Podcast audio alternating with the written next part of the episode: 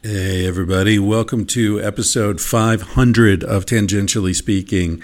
Uh, you can watch this, and it's probably better to watch it, honestly, on my YouTube channel, Chris Ryan, uh, because you can see the three of us myself, uh, Mike Marr, and Anya Katz all having this conversation, and you can see the comments streaming by that we were responding to sometimes.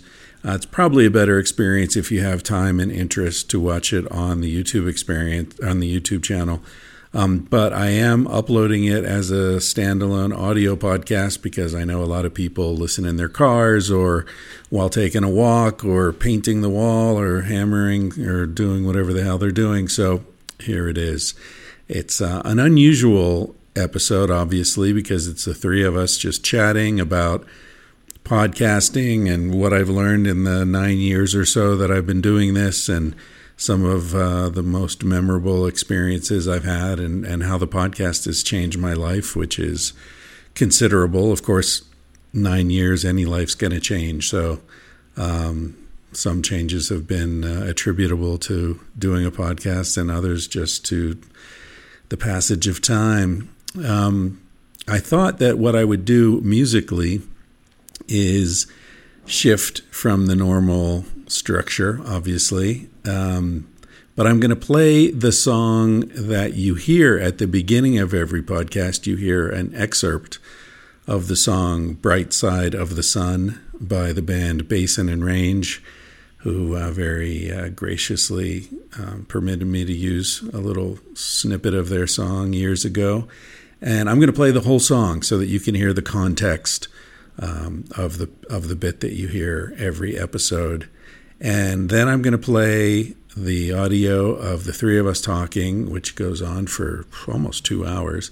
And then at the end of that, rather than the normal outro that I play, I'm going to play another piece of music that you hear a snippet of every episode, which is a song called Homens. I'm not sure how to pronounce that. It's Brazilian, it means people, um, by Manu Chao and uh, it's from the album uh, Ultima Estación Esperanza, I think. And um, you'll hear that uh, Radio Mano Papachengo in the middle of that song or toward the end. That's where I got it. People often write and say, "Where? What is that?" And I think it's a like a call, uh, radio station call from somewhere in Latin America. Manu Chao uses lots of um, found uh, sounds uh, he sort of makes this pastiche, an oral pastiche, in a lot of his songs. I love it. It's um, a really interesting way of making music that I admire. So I'm going to play you Bright Side of the Sun, and then the bulk of the meat of the podcast, and then I'll end with Homens by Manu Chao. Thank you for listening. Hope everything's going great out there. I will have episode 501 up here in a few days many thanks to the OG listeners out there who have been along for the whole ride. And uh, a sincere welcome to those of you who have just come along recently. Thanks for being here. It's an honor.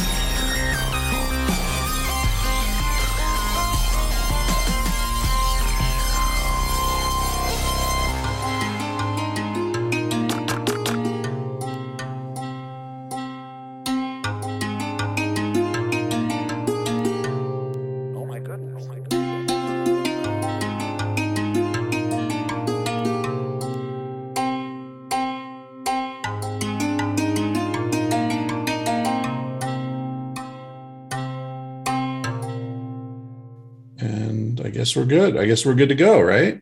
We are good to go. All right, sweet. Well, uh, welcome everyone. Hello. Hello. this is fucking weird. Can I start you off with something, Chris? Because I thought it's quite apt. So, um, you did a, a, podcast with Joe Rogan and Duncan Trussell a little while ago. I think it was about nine years ago. a little and, while and ago. on there, you were congratulating Joe for 500 episodes. I don't know if you remember this. Um, yeah. And you said some congratulations. He said, you shouldn't congratulate me. I'm, I'm just trying, I tried to get the, the actual quote. He goes, um, it just, you just sort of keep doing them and it gets to 500. And I wondered if you had any thoughts on, on that. That's funny. I, I was thinking about that recently, actually, uh, that that it made him uncomfortable i think when i said you know when i called attention to the 500 you could see it's like some people with birthdays like me for example i, I don't like birthdays i don't like calling attention uh, to the passage of time or whatever. Mm. it feels like a bad luck uh, you know kind of thing where it's like ah it's going to get fucked up now that we're celebrating it somehow. Um yeah so yeah that that's that's an interesting connection and he's probably pushing a thousand by now or maybe more. I think 16 or 1700 now i think. Oh jesus. Yeah. Yeah. Yeah. Yeah, yeah.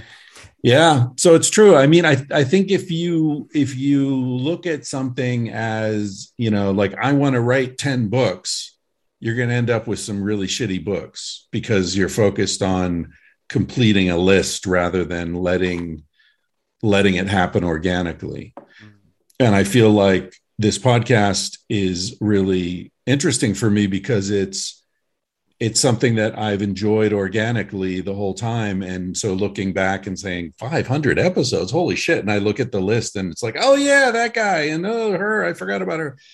Uh, it's awesome. It, it, it feels really good, but it doesn't. Maybe this is what Joe is getting at. It doesn't feel like an accomplishment because I've been having fun the whole time.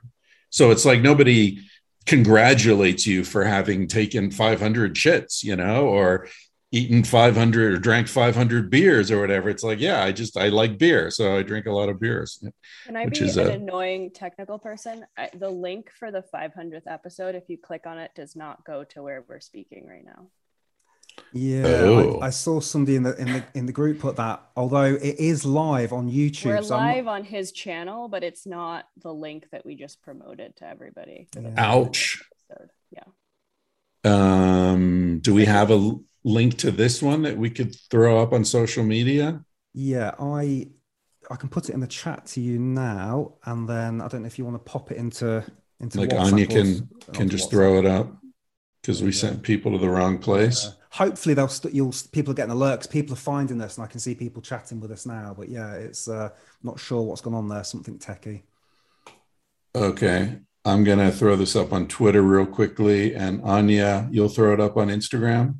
I'll do the same on my channel as well. Give me one sec. Yeah, I mean, all the there's like six broken links. Now. So those that are with us, bear with us. We're so sorry about this. Bloody me and Zoom always goes wrong when we're doing a live stream. Well, better you than me, man. uh, I wouldn't have even tried this. All right, so uh, let me get back where I can see people's comments. Where is it? Here. Okay. All right. Uh, hello, Heather Ann from Nashville, Indiana. What's up? Mark from Wales. Uh, hey, London. This is awesome. Dane. I know Dane, Florida. Dane's a marine biologist, I believe. Um, Pink Flamingo. Um, so are people find are people here because these com- no, these comments look like they've lost. Um, these comments look like they lost the feed when we stopped that other stream. And where's Mike? Have we lost what Mike? I'll do, I'm hmm. going to pop onto the old stream and just leave like a little message on there, just in case there is anybody uh, waiting. I think there, what I see here, yeah, maybe I'm looking at the comments from the old stream. Where's the new stream? if you just go back into just if you just go maybe hell. head head on just main to the main screen of YouTube, it should hopefully just bring you back to the top one. But I'm just going to go to the original one and leave a comment. Uh,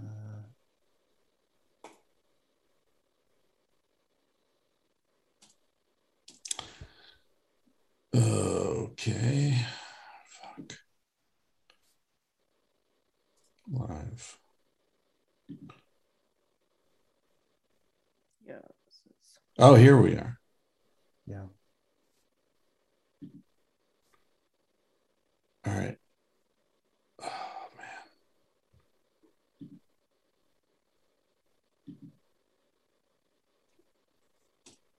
man. Okay. Anya, can you hear me? I can, yeah. I'm just trying to fix the like 12 broken links on Instagram. So, well, make sure you got the right one. I do and I'm trying to see the chat that's on the new one without watching the new one. How do I how do I see the people there? So I'm sorry guys if you hear us this confusion.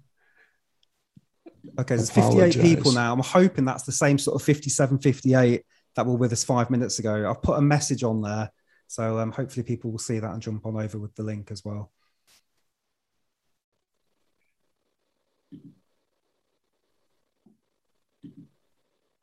Okay. This reminds me of helping my parents with technology. Yes, exactly. exactly. They're all uh, again. Yeah. Anya? Yes. When you get a minute, can you come and help me help your daddy with this? Because I can't see the comments. Okay. And yes. I want to respond to people while we're dragging them through our confusion. Uh, Christina Powell says, Will you do another Toma episode?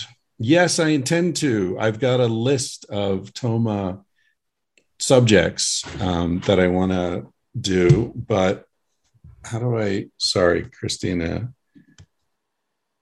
No, I want it in live chat, but I just can't view it and have the Zoom up at the same time. Why are you all? Pop out chat, pop out chat. There. Okay, here we go. Thank you. Um, yeah, so I do intend to do more um, tomas. It's a weird thing, the toma. It's like a mood thing. Um, I kind of there's a, a particular headspace that I get into, and it feels appropriate to do that kind of thing. And um, I don't get into that headspace as much as I used to.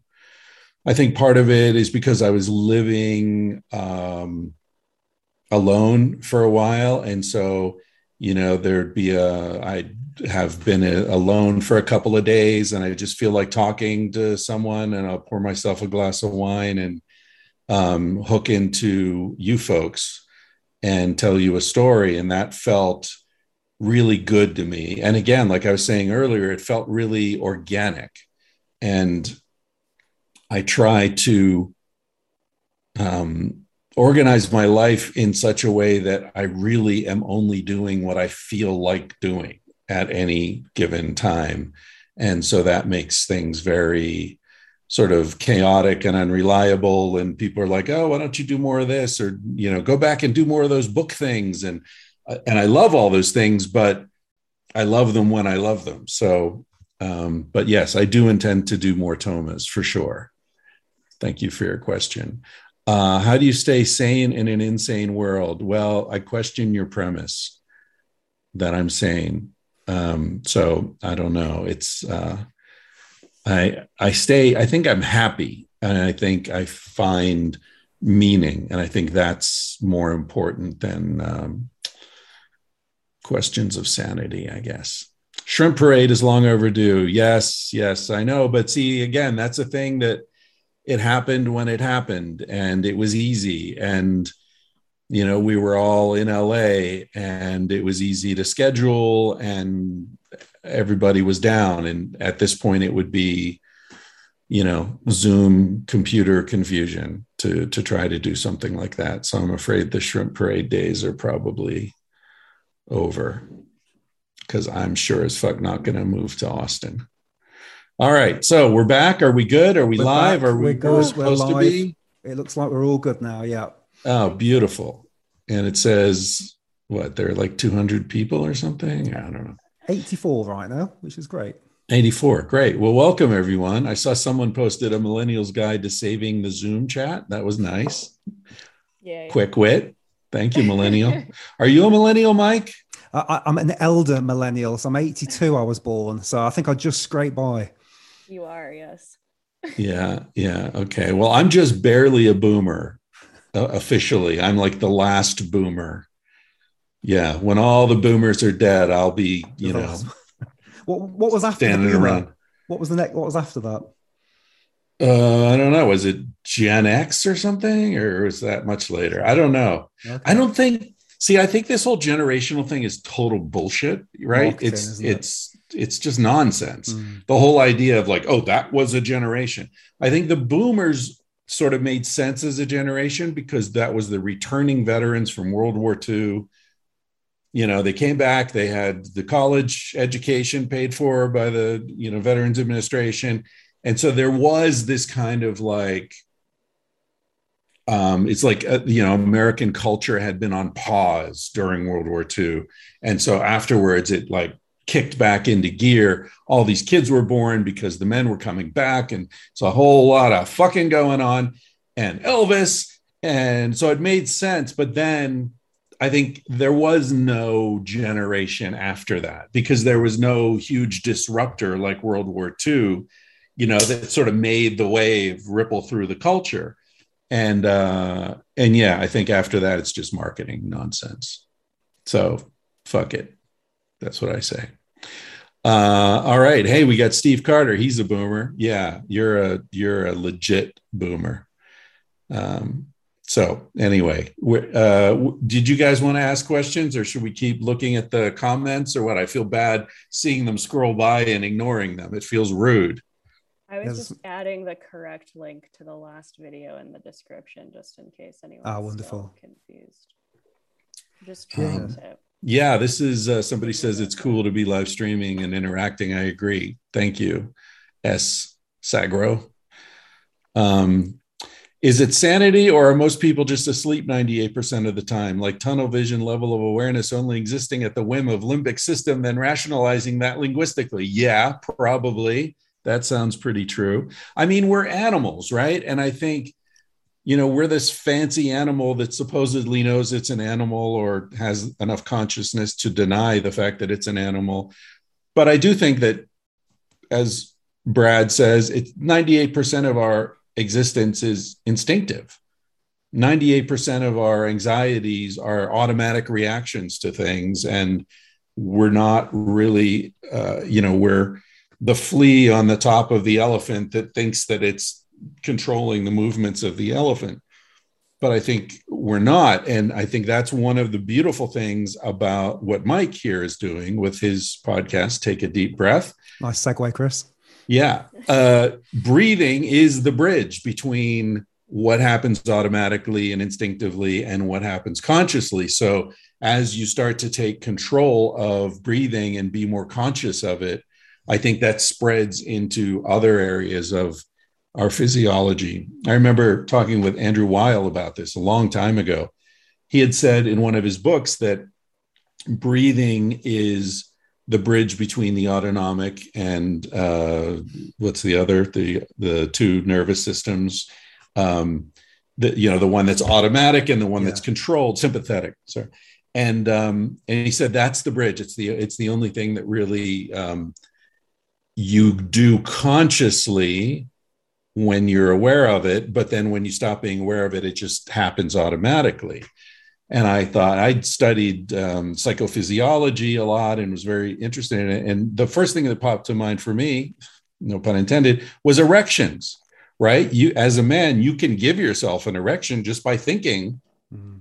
inappropriate thoughts but then you don't have to be thinking anything and it can just happen automatically so i think you know it sounds like i was just being a smartass which i was and and it embarrassed him a bit when i said that but i think that that's why sexuality and breathing are key to so many meditative technologies right? I think you know there there are yo- systems of yoga that are very much keyed into the movement of erotic energy and the awareness of eroticism, um, and that's always appealed to me, of course, which has made Buddhism complicated for me because of the sort of uh, vilification of desire. So I've spent a lot of time trying to meditate, listening to people say, desire is the enemy. And I'm like, no, dude, desire is what keeps me alive. You know, desire is not something to be um, eschewed or, or um, expelled from our life. Desire is something to be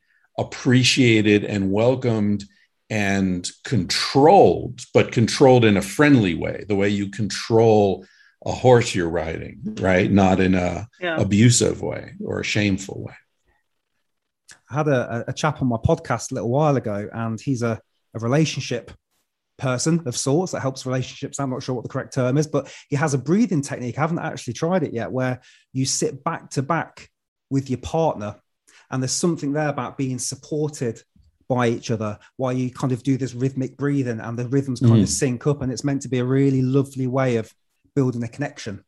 So I quite like that. That kind of goes deeper into the breathing and the sexuality and the connection and all that, all that sort of stuff. Um, I just wanted to say because I'm just conscious, probably a lot of your audience don't know who the hell I am sitting here because uh, obviously they know you. I don't know who the hell you are. yeah, I don't know You're who. Some Zoom. That's, that's, that's I don't know who any of you guys are.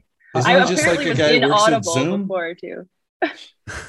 I, am just also not doing myself a very good service because I'm technically doing a lot of video stuff for you. And both times you and I've tried to do some video stuff, things have gone a bit yes, haven't they? so, so we, we, Chris and I tried to do an interview three, or four months ago, and something crashed on my webcam, um, and even now this Zoom thing. But um, I, uh, as Chris said, I, I run a, a, breathing podcast called Take a Deep Breath, and I've got a, a YouTube channel um, which also is the same thing, breathing exercise, and I'm sure we'll talk about a few bits today.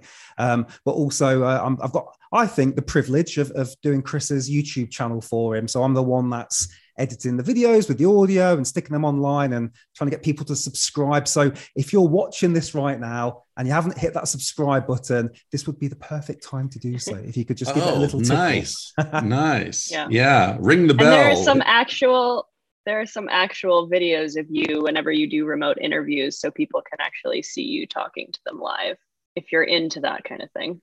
Right, right. And you've gone to your AirPods rather than the wired ones. I apparently nobody could hear me, which I did sort of hear in the sound check, but thought it might come through. So I've switched. Oh. oh. Hopefully, hopefully I'm audible. yep, that sounds good. Christina yeah. Powell asks, Chris, will you write a fictional book about the hunter gatherer time? I think you, yeah, I did mention that. Uh, yes, Christina, I very much am interested in doing that. Uh, and in fact, it's something that Anya and I have talked about uh, working on together. Um, so she would probably be the the principal author on that, and I would be the um, uh, what do we call me? The prehistory consultant or something? consultant, yeah. We have like I have like forty something pages, so it's a it's a real ish thing at this point. Yeah, and just just for that. you guys, should we tell them a, a, little bit about it? Just a little tease or not? How do you feel? Yeah, that's fine. I mean, this is a tease. I mean, it's basically a fictional story that um, is coming from the perspective of a woman, uh, but will obviously have multiple characters in it. And it's pretty much an erotic novel, and all of the um, really scandalous, taboo sex scenes will all be based in anthropological research. So it'll be both erotic and educational. Um, right. And yeah, I'm I'm really excited about it. We're hopefully going to work on it this winter and have some downtime to focus. So Clan of the Cave Bear meets Fifty Shades of Grey, but but much better yeah. written and much historically the, yeah. historically accurate. I mean, I think that's the thing uh, that you know people love reading eroticism, but if you can give them eroticism that is also uh, historically accurate, that people really do and did these things, uh, I think that will be uh, that'll be useful for people. Um, someone, Keith asks, are you going to get Rick Beato on again? I would love to. I hope so. Uh, but you know, he's one of those guys who's getting so famous that um, who knows what'll happen. Uh, but he's a he's a real cool guy, really a sweet dude, and he certainly doesn't need to. You know, he's not getting any big benefit from being on my podcast, but um, he and I are buddies now, so it's a good chance to catch up. So, yes, Keith, Chris, do you want so. me to manage the the questions for you so you don't have to read them and I can just kind of sure. yeah yeah. um, and while you're doing that I just made a couple of notes. Someone said something about wanting to do a documentary about Wilhelm Reich.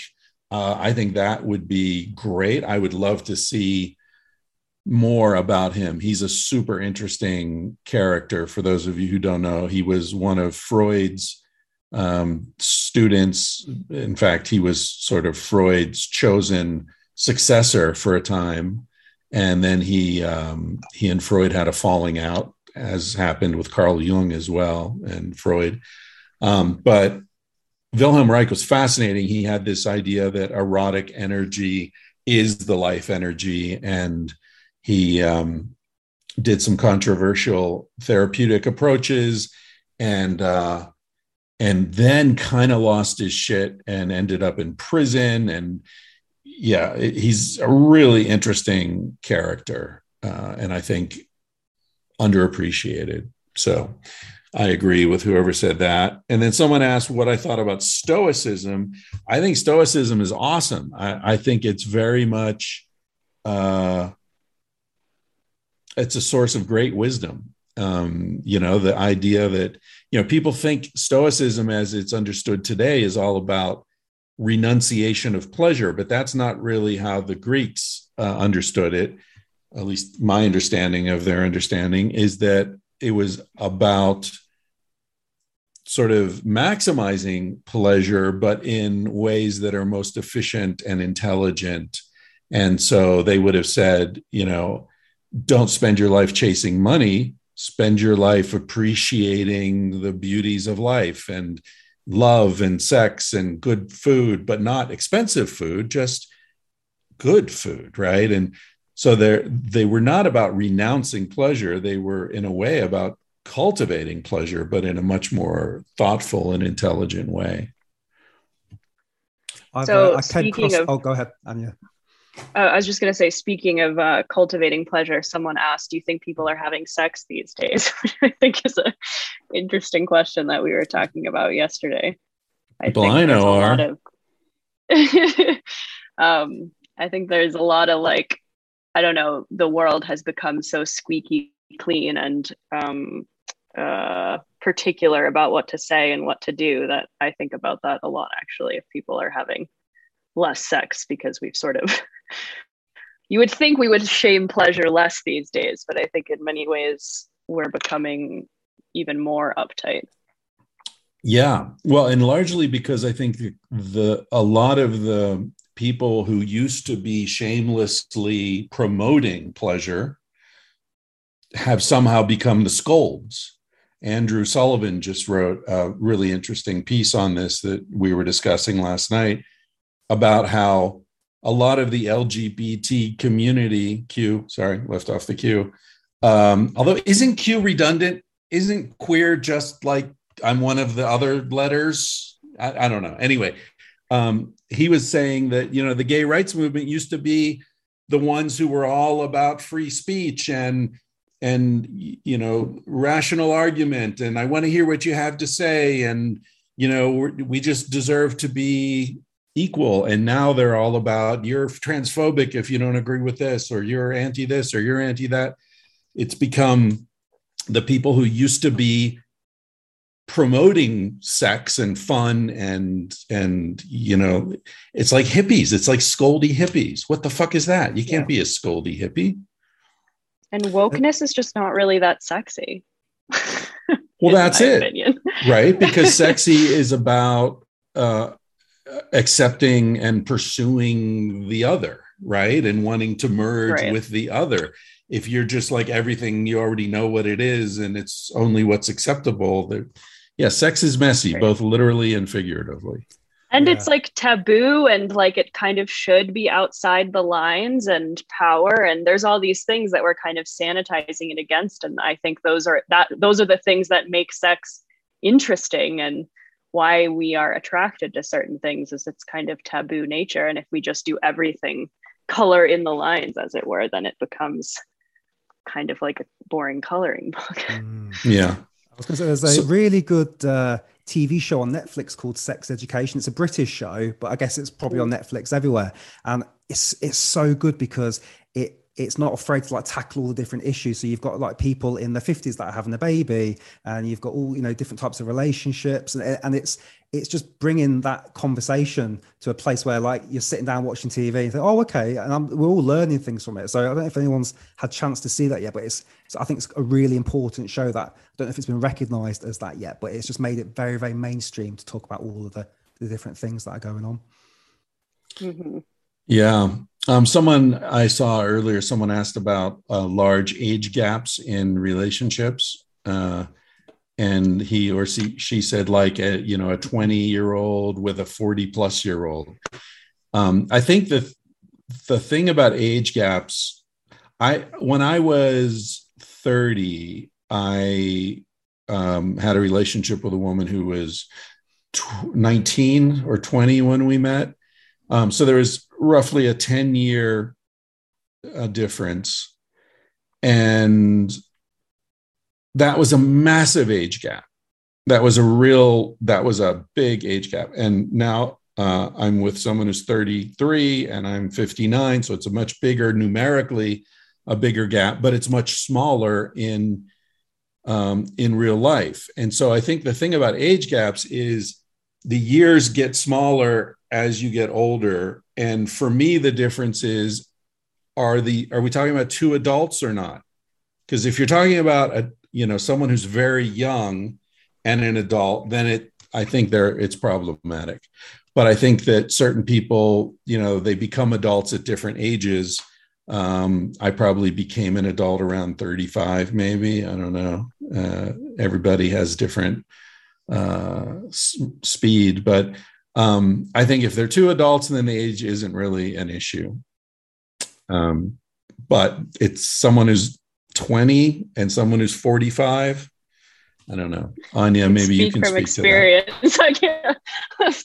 yeah I, I was with someone i was 22 and he was 46 at the time and that was a big mistake i think simply because most people in their 20s if things are working well they shift and change and try on lots of different identities and outfits and kind of are figuring out who they are in that period of time. And who I thought I wanted to be at 22 was nothing at all similar to who I was and who I ended up being at you know even 27 28 um, so I don't think it was the age like you said that was the issue. It was the fact that I couldn't rightfully say I know what I want um, at 22 through 26 27 or you know it depends. I, for other people they don't become who they're going to be. I don't know chris you say this really interesting thing that there's like we go through all these kinds of deaths and rebirths when we're young and then at some point we go through like this kind of not as if we won't change after that but we kind of become the person we're kind of going to be for the rest of our lives and i think that can happen for, for people at different ages but it very rarely happens i think before your late 20s um, and I think until you've gone through that kind of last death rebirth cycle of like, okay, that was not who I wanted to be. That didn't make any sense. That didn't feel right. Until you've done that, I don't think it makes a ton of sense to commit to something long term. I think it's stifling for like all parties involved. Do you yeah. think that you know when that last life and death rebirth thing happens though? Because that's quite interesting. Because I would say 35 for me was a big one um, and, mm. and, a big shift. But will that happen again? I don't know. I'm not sure if I can be confident enough to say that. I don't think so. I th- I think it happens at some point, and and also, I don't think it happens for everyone. Mm. Um, I just recorded a podcast with uh, Dallas Hartwig, uh, talking a lot about masculinity, and he made the point that you know there are ideally there are three phases of a man's life and and you can listen to the podcast it'll come out in a few weeks um, but he, he made the point that most men in the Western world are stuck in the second phase and never move to the third phase, the actual adult phase. Um, and I think that's that's a problem, and I think that's um, you know Anya can speak to this as well. Like I think a lot of women are attracted to older men, not so much because they're older, but because there's a better probability that they've moved into that third phase, um, which yeah, isn't not a foolproof about, system, though. No, of course not. and and so anyway, but what I was going to say is, I feel like these phases are, you know, you become an adult and then you just get older, but you don't have that same kind of transformation that you have from teenager to adult. Um, so yeah, and people talk about a midlife crisis, right? In men, what's the midlife crisis? It's oh, I married the wrong woman. I'm not happy with my job. I, I feel like all I do is, you know, get up and run all day to try to pay bills. I'm not getting anywhere, and there's no meaning in my life. And I don't think that's a midlife crisis. I think that's a boy trying to figure out how to be a man. And that if you figure it out, then of course you're refining it and and and adjusting. But I feel like that's such a transformative thing. It's like coming out of the closet, right? Or leaving Mormonism. We have a bunch yeah. of friends who are ex-Mormons, and that's such a huge thing to to step away and say, no, I don't believe this. I'm I need to be what I am, you know? Yeah. Um, we, we, so we, I do yeah. think it happens, and then you just sort of move on from there we, we I think I don't know if we had this conversation when we, we did my podcast, but that's exactly what happened to me. So I remember I put my little earbuds in and walked to work in the morning. I've been in the job at that point 12 or 13 years. In this, I'd walked into the same office building for over a decade. You know, I, I remember thinking, how many thousands of times have I stepped through these front doors into the same right. wall? And then I started listening to your podcast, Joe's podcast.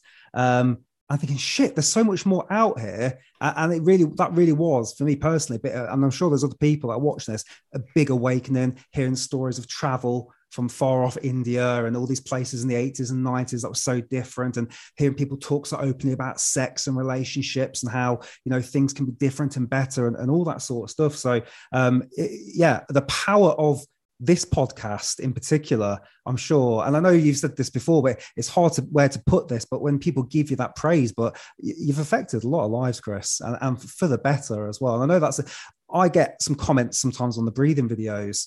Um, and some really personal ones sometimes, and I don't know what to do with them as well. It's, it's, it's a tough thing, but I think it's worth saying on the 500th anniversary of the first podcast, that everyone looked at, you've, you've, you've done some you've done some cracking stuff, and, and I personally am very appreciative of, of what you've done. Well, thank you. Thanks.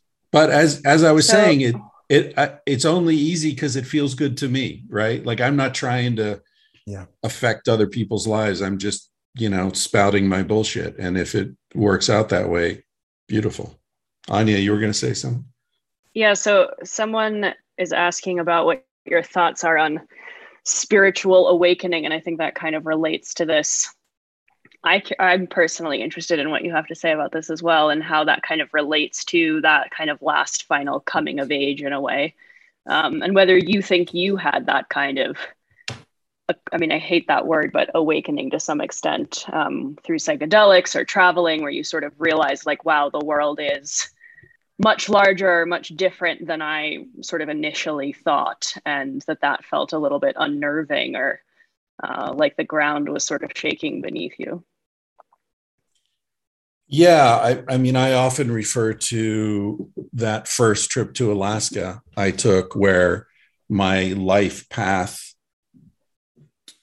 uh, dissolved before me. Um, you know, I, I thought I knew what I wanted to do and where I wanted to go, and I I had all these contacts and and I was doing really well as a literature student and you know, I had this professor who was a big shot at Oxford and he was going to get me in and, you know, I was going to like be that guy, you know, the tenured professor at some college by the time I was 30.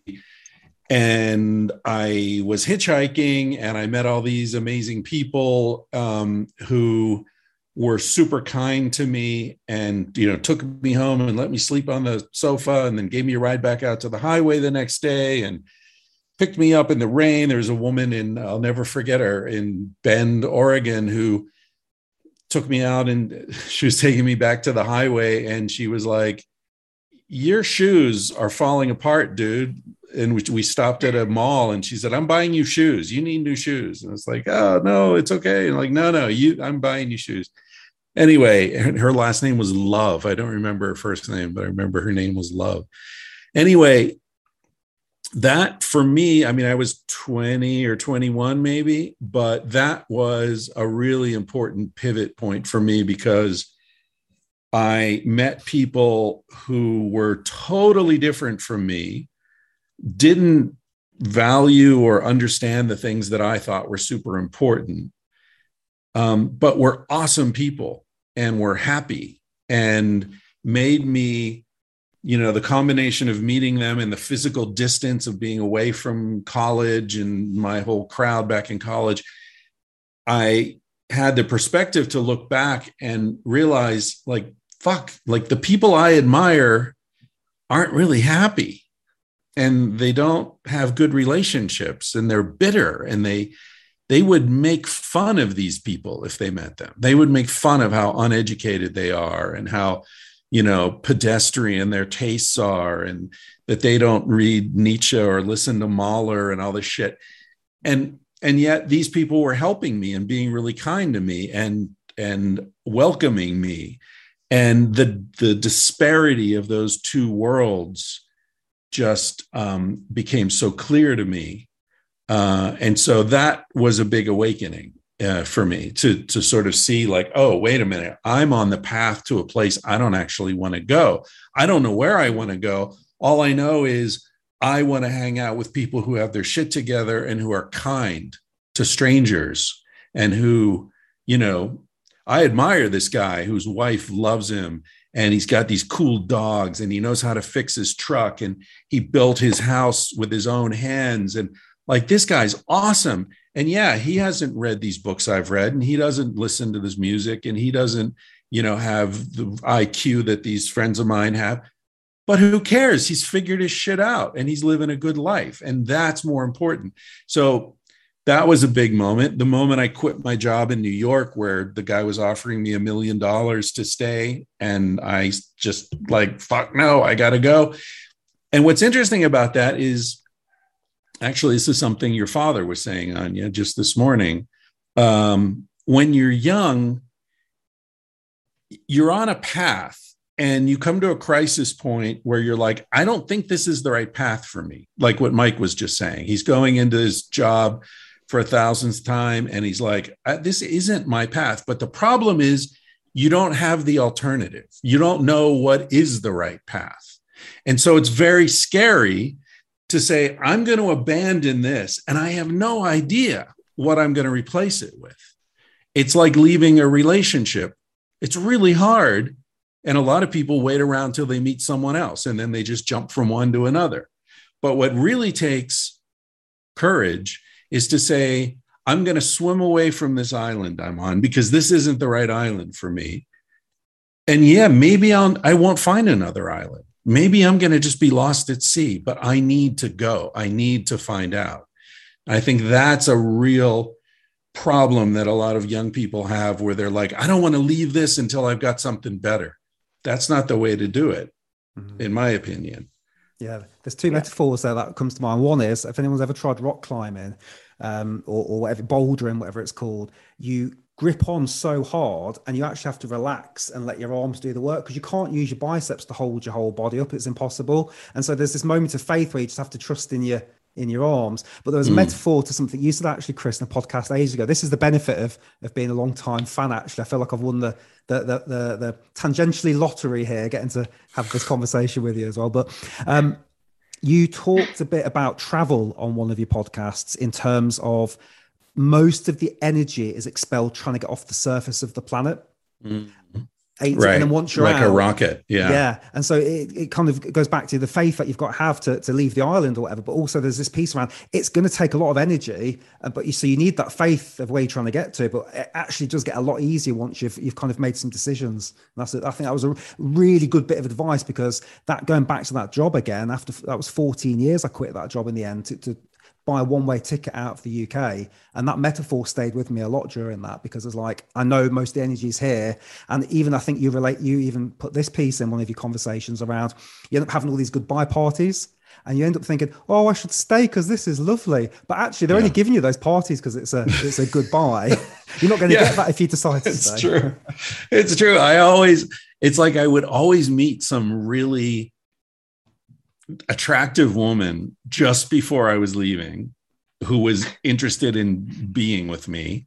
And it was always it all you know it was like the universe is fucking with my head here man. You know i've quit my job. I told them i'm leaving my apartment. I sold my car. And now i meet you a week before i'm leaving.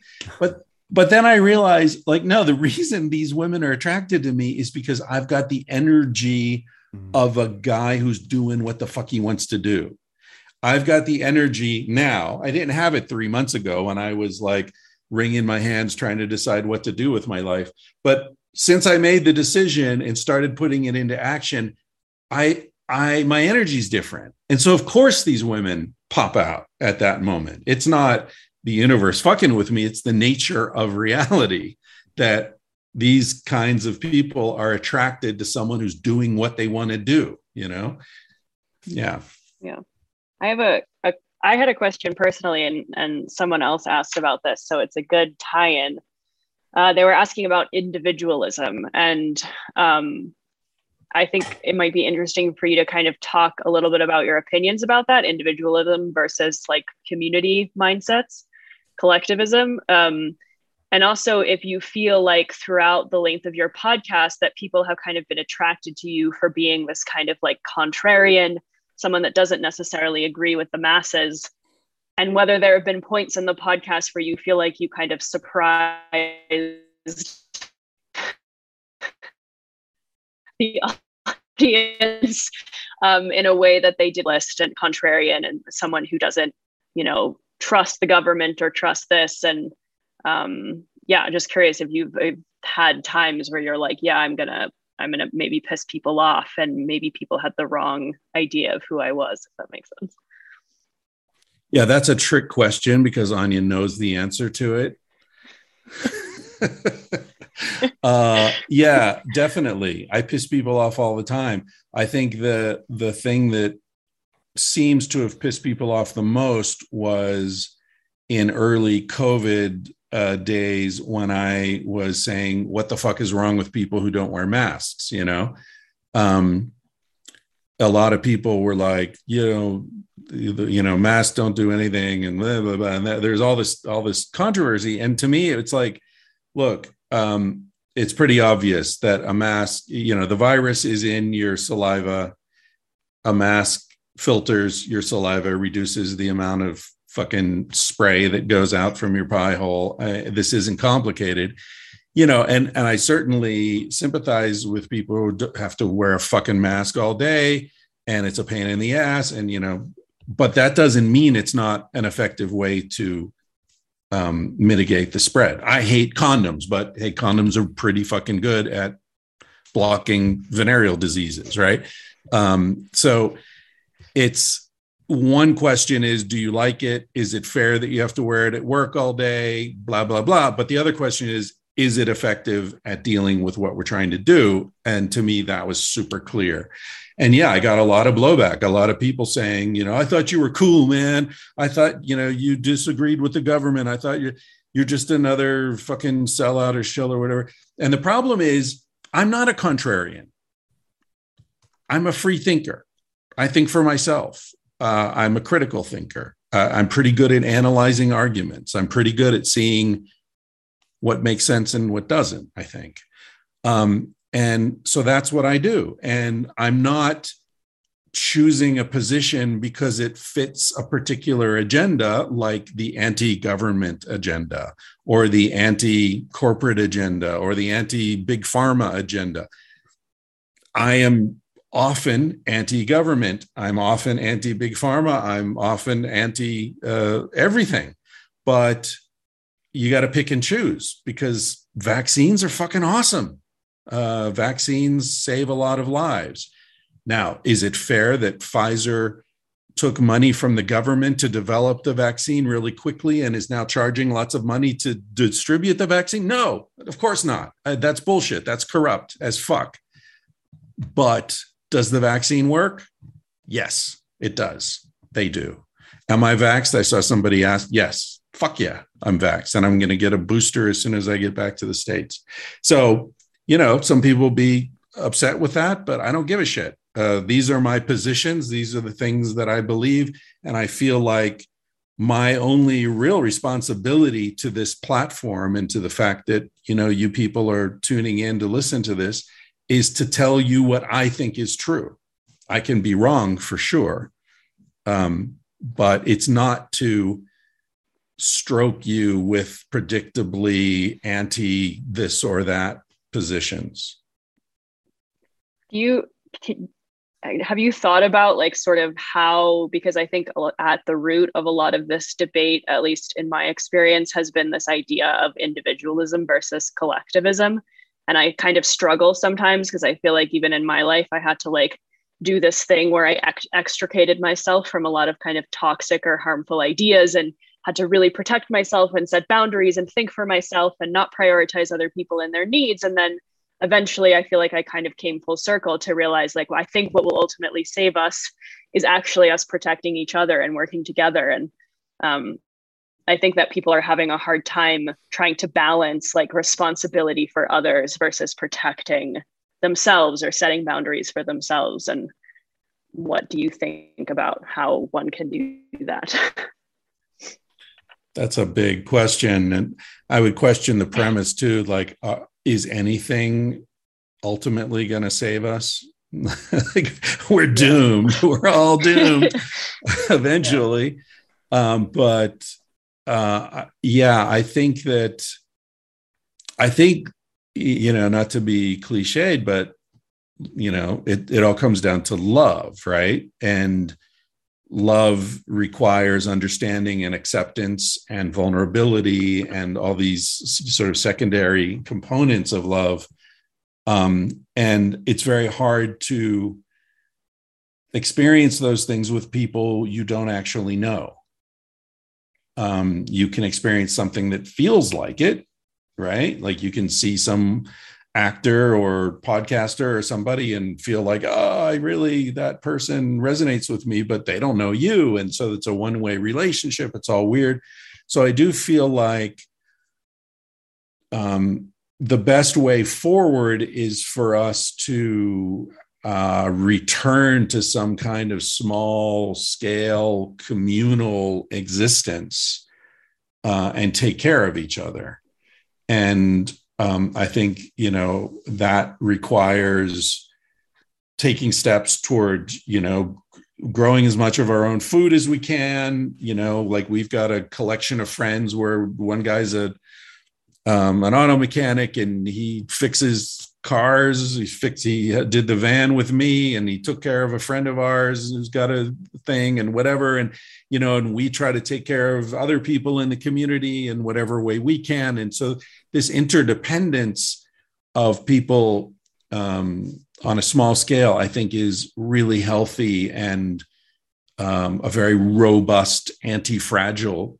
um, kind of way of getting through life that worked for hundreds of thousands of years for our ancestors. And so I do feel like a lot of what's going on right now is seeing that this huge, large scale social organization is failing us. And it's failing itself. It's, you know, destroying the planet. It's the consumerism is not making people happy. Uh, you know, Facebook is making people miserable. Suicide rates are going up. Depression's going. All these problems um, and what do we need? We need each other, but we need to do it locally, I think. Um, it's really important that we take care of people we know and not just some abstract Facebook friend that we've never met. Yeah, someone says, I love this community. I live in a working class working class English neighborhood, and all of you are the closest friends I can have. And I think like that, you know, and we also don't really know who's around us, which is like a really unfortunate part of the kind of society and civilization that we have. Like, you could have someone three three doors down from you that listens to tangentially speaking like as you do and you wouldn't ever know and we kind of think of neighbors or family or community in this sort of abstract way and i kind of like to think like since starting my podcast having gone from a position of knowing nobody like me and having no friends and absolutely um, similarly to mike listened to your podcast another podcast and was like okay there are people like me and now i just need to go about finding them um, and I think once we do find them and we're like, okay, well, I would absolutely take one for the team and protect protect those people. And you know, it's difficult for us to find each other sometimes, but we do exist. You know, I think that's something that we experience a lot with the meetups. Like we have these meetups in cities, and these people that live in these cities come to the meetup and have never met each other before, and yet live in the same place and you know have the same interests. I think that's been a really sort of like gratifying and uplifting, inspiring thing to do. Yeah. It's like a filter, isn't it? I guess. I mean, I've not had the privilege to be at one of your meetups, but when I've gone to events, be it, you know, some sort of yoga thing or breath thing or, or Wim Hof thing, there's a filter that happens where not everybody's there. And, and, actually, I felt that when I've done like I've not done lots of mountains, but when I've climbed some English mountains and bits, you tend to find, and not always, but it filters people out. So by the time you get to the top of that mountain, it tends to be other people that really enjoy mountains and nature that are there. And you end up having a really nice conversation with them. Where the people right down the bottom that are maybe in the cafe or something or wherever, it tends to be like it's not always the, the, the highest percentage of like people you've got things in common with or connections. So yeah, there is something to this filtering process. I was just thinking though, like I've spent a lot of my life working in call centers, contact centers. And there's something for me around um, you could be having a phone call. So, you, you know, we all ring our whatever mobile phone providers and we've got a problem and maybe i've not been the nicest human being sometimes when i've, I've been you know had a problem with my um, phone or, or, whatever it is and i've had some you know awful experiences of people ringing me and complaining to me but then i think you go to a comedy event or something and you could be sitting next to that same person laughing your socks off i always wonder about that is like sometimes the hats that we put on in different events but i guess what you're talking about anya is like when by the time it gets to people being together in those groups you've kind of gone through a number of different filters to be around your tribe of of people. I guess I don't know. It's it's just something very interesting yeah. there. Yeah, I, I think that filtering process that you talk about is hugely important and underappreciated. Mm-hmm. Um, that that's one of the reasons I traveled a lot, actually, in my twenties and thirties. Partly, it wasn't just that I love traveling, which I did, but one of the things I loved so much about traveling wasn't even about the new place I was in. It was about the people I met there, yeah. the travelers, right? Because as you say, there's this, you know, who who am I going to meet in Pokhara, Nepal in 1987? I'm going to meet somebody who had the energy to get that liftoff that you talked about, right? To escape they they they achieved escape velocity from wherever they were whatever family shit whatever work shit whatever money shit they figured it out and they got the fuck out and there they are. So you meet these free spirits and you meet people who are freer than you are, people who have been on the road longer than you have, people who have been places you never even thought about. And so it becomes this sort of self fulfilling prophecy uh, vibe where you meet the people who are your people they're your tribe of course it's heartbreaking because then they move on you move on you, but man, I had friendships of a week with some of those people that went deeper than other people I knew for a couple of years, right? Um, and so I think that's super important. And the other part of my life where I've seen that play out is in um, dating. I think people, I talk about this on the podcast a lot, where people are trying to develop a relationship with someone that they met um, based on how attractive they find them. And like that, having a relationship and wanting to fuck someone are two different things. And the fact that you're attracted to them is a totally arbitrary measure of how much you'll actually enjoy spending time with them. So it's a weird, there are all these weird self destructive mechanisms around dating, like going to a club where the music's so loud you can't hear each other and you're supposed to meet people there. What the fuck is that? That doesn't make any sense. So I feel like uh, one of my big turning points that you you were asking about earlier, Mike, was when I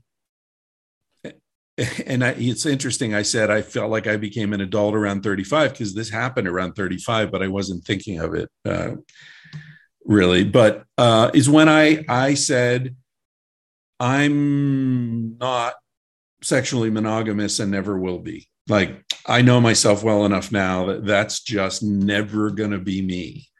Uh, and I've been blaming women for this, for my discontent and my restlessness. And now I realize this is not their problem. This is not their fault. This is me. This is who I am. And acknowledging this and admitting this in the open probably means I'll never be in a serious relationship with a woman again because at the time I thought every woman was looking for a husband uh, who would only be with her and there were no other options. Um, but I was willing to pay that price. And so I started at, and I switched my, my research, my doctoral research to human sexuality and prehistory. And so when I met a woman and she said, What do you do? I was like, Well, you know, I'm doing this PhD. Oh, what's it about? It's about how humans aren't naturally monogamous. And I thought every woman would just say, and get up and walk away. And half of them did, but half of them didn't. And the half who didn't were really interesting and so much easier to relate to because I wasn't trying to sell anything to someone who didn't already want to buy it. It just changed the whole nature of my existence. So I ended up far more connected to women than I had been before. Um, and I think that's the nature of um, this filtering process you're talking mm-hmm. about. You stop pretending you're someone else. You stop trying to shape yourself to other people's expectations and desires. And suddenly you filtered out all these people you were never going to get away get along with anyway. And you've got much more time for the people who actually want to meet someone like you. It's easier for them to find you because you're not camouflaged anymore. It just makes everything so much easier but it's a really scary step to take yeah I, I when I, I, was on think, um oh go ahead anya no you go I was like, I was going to say when I was on on Tinder sort of five years ago. So after my marriage finished, and I was this this online thing that I'd never experienced before, this online dating stuff. I, I made sure that my net was very generic. So I, you know, I picked what pictures I thought would be perfect for every scenario. With, you know, you do the googling, a group of friends, one with an animal, one with, you know, blah, blah, blah. And so I had all of that in a very generic profile, and I, and somehow I got very lucky and found found my partner now, and we've been together now for sort of five years. Uh, and um, you know, I'm very, very lucky to have her. But um, my friend, very interestingly, he has uh, recently gone on to Tinder, and he's gone ultra niche or niche, as you would say over your over your side of the pond. Um, and he's been very, very specific. This this is what he's into. These are the things, you know, and, and not in an aggressive way, a very polite way, but these are the things that I'm interested in and things I'm not. And the connections he's had have, have, have blown my mind because people have reached out to him, girls have reached out to him, and he's had the most wonderful experiences and dates because he went down this super niche which I never would have even considered. I thought, no, no, let's throw that net as wide as possible, and we'll see what we can get. And he's gone, no, no, no, go down. Yeah, go, yeah, it was interesting. Well, it's like, I mean, I hate to reduce it to something like this, but it's like applying for a job, right? Like, why would you apply for a job you don't want? Mm you know are you going to go and go through three interviews and yeah. you know and then find out that the, you know the pay is not really what you want so you're not going to be happy there anyway like fuck that who's got time for that mm-hmm. plus in addition to just the sort of logistical advantages of of not throwing the net so wide so you can focus more on something that's probably going to be worthwhile um, there's also the energy thing, like we were talking about earlier, how these people appear when you're about to leave. Yeah. There's the energy of like, hey, I don't apologize for myself. I know myself. This is who I am. This is what I need. Totally cool. You know, you're not into that. But you know, it's like if uh if you really want to have kids, don't lie about that. You don't want to meet women who don't want to have kids. Like you're just setting yourself up for a fucking problem, right?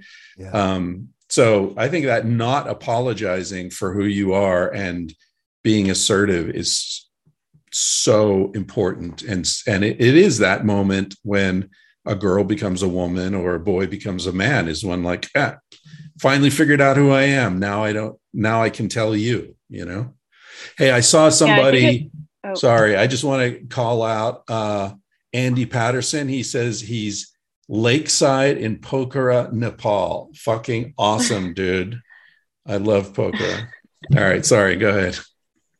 Um yeah i was just going to say too like i think our society and culture feeds us this total fallacy about the fact that like i mean it's in every film and so many songs and just pop culture in general that we can't have it all like that we have to sacrifice things and we have you know we can't have a relationship and have it be open and live in, in the place that we want and i think that's also part of that sort of like youth process is us thinking like oh shit you know, I wanted XYZ, but it doesn't really seem possible, or I don't have any examples of it, or I don't have any people that I can look up to who are doing that.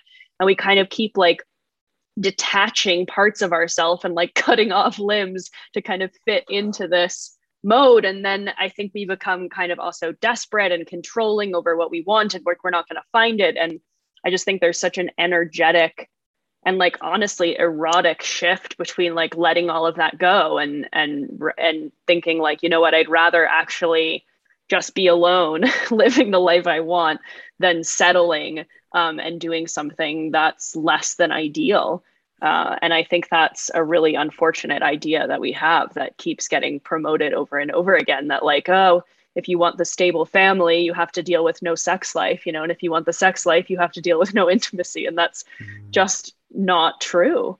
Um, and that's really harmful. And a lot of us fall into that trap, I think. Yeah. And it's, it's that, that moment of swimming away from an island you don't really want to be on without seeing anything better that you're swimming toward. Yeah. It's, it's terrifying, but necessary. Yeah. Someone asked about um, your opinion of like being American or living in America and this, uh, you know, I, choice about whether to, whether to leave or to stay and how to make that decision and i know that's something you talk about and think about a lot so i don't know. I uh, i feel like america the united states is going through a real crisis right now. And i'm kind of keeping my powder dry till i see how it plays out. Um, and I, I thought a few years ago that you know the next presidential election was going to determine what would happen, and uh, it, it, didn't, uh, unfortunately. And I see the Republicans laying the groundwork to end democracy. And um, you know, as I said in my podcast just the other day, the Roma I recorded, it's it's a weird thing because I've never been a big fan of American culture, right? And I've never, um, you know, believed in the fucking, you know, we're the great country that defends freedom around the world and all that shit. I never bought any of that, but it was at least to some extent representative democracy and people could vote and and there were options even if there were very limited options but i feel like that's collapsing now and it's going to be like Brazil in the 90s or Argentina. It's going to be um, one party is going to get into power and they're not going to let it go. And if that happens, that's a very different country. That's uh, a place I don't necessarily want to live in. Um, so uh, I don't know what's what's happening, and I don't really know how to think of that. I'm just sort of uh, holding my breath and waiting to see how things play out. As far as quality of life goes, um, you know, I'm I'm almost sixty, so I'm starting to think like, oh, if I get sick, what's going to happen? If I need, uh, if I get cancer and I need chemo, I need this. I like every time I I need to see a doctor, I fly somewhere else. I go to Thailand and get my teeth worked on. I here in Antigua, I went to a dermatologist it's so expensive and such a hassle in the US. Fuck it. I, it's like you get sick there, you lose your house, you lose everything. It's it's not a, a good place to to be. It's really fucked up. So um, you know, I don't know. Did I answer the question? I, I don't have an answer to it, the question. It's an, it's a it's an impossible question to answer. Um, and like well, thanks for asking like, it.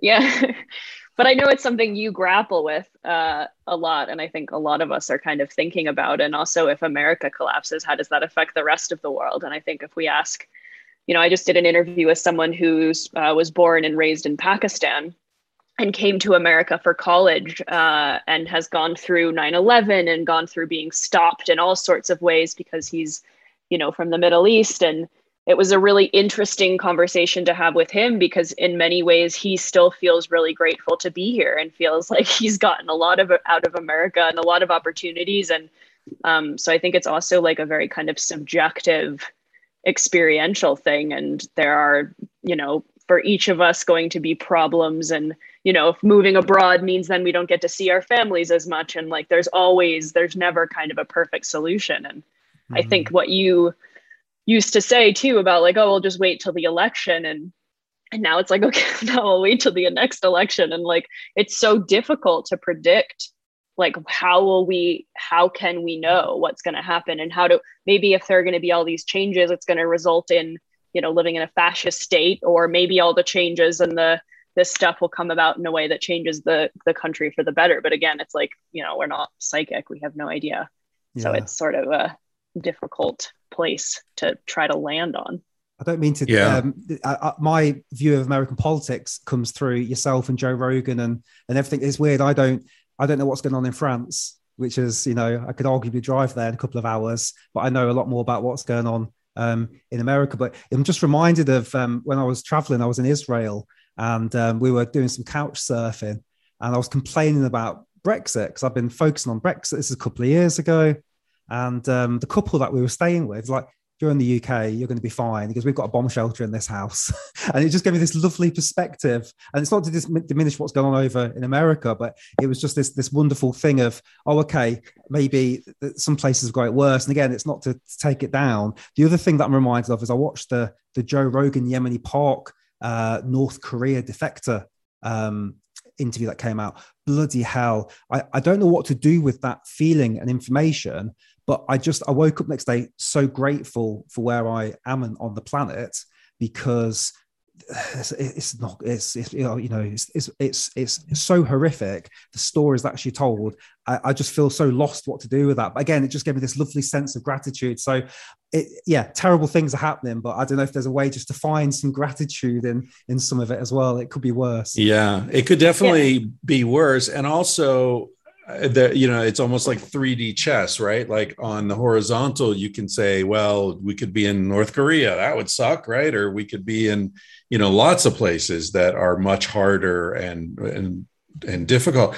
But then on the vertical you can say okay well you can be in the states you could be living in you know fucking los angeles or you could be in this tiny town in Colorado where we have some land and we're talking about building a place where you can really control your world to a large extent, right? You can buy a cow from the rancher down the road. You've got, you know, someone growing tomatoes over here. Like I said before, you got your buddy who fixes cars. You got this an electrician who can, you know, wire up your house and you can build a house for a hundred thousand dollars and, you know, have it paid off and no mortgage. So it's it's not only across the world, but also where are you vertically within a country, and to mm-hmm. what extent can you control your micro world?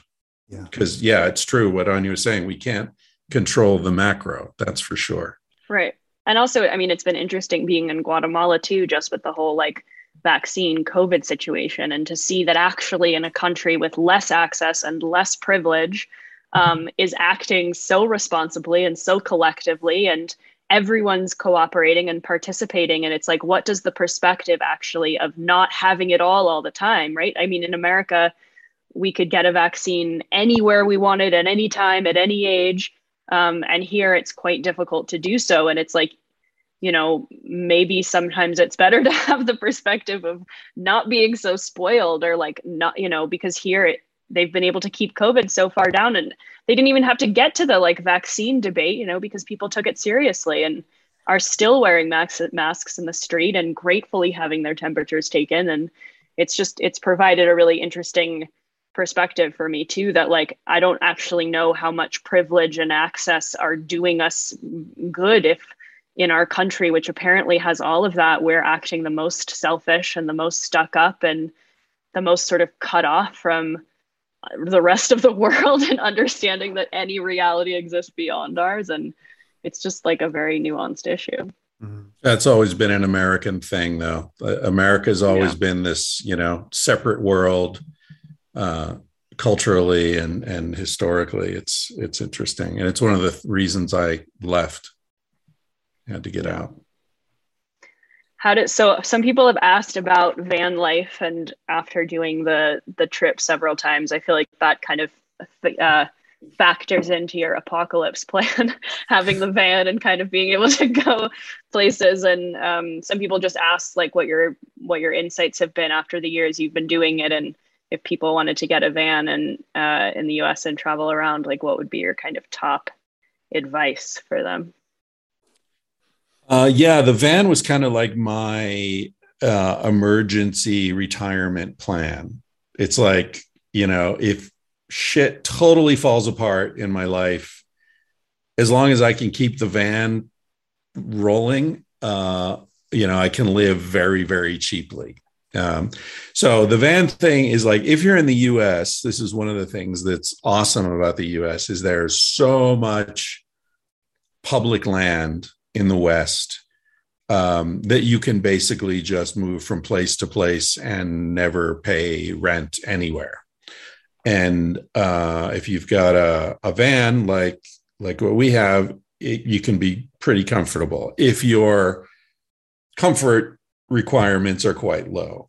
And so uh, I've always felt that the key to comfort and quality of life is not pulling in more, it's needing less. And so it's kind of uh, Thoreau had this line that I've always remembered, which is a man's wealth is best measured by the things he can do without. And so I feel like that's the best way to really leverage control of your life and autonomy is to need very little.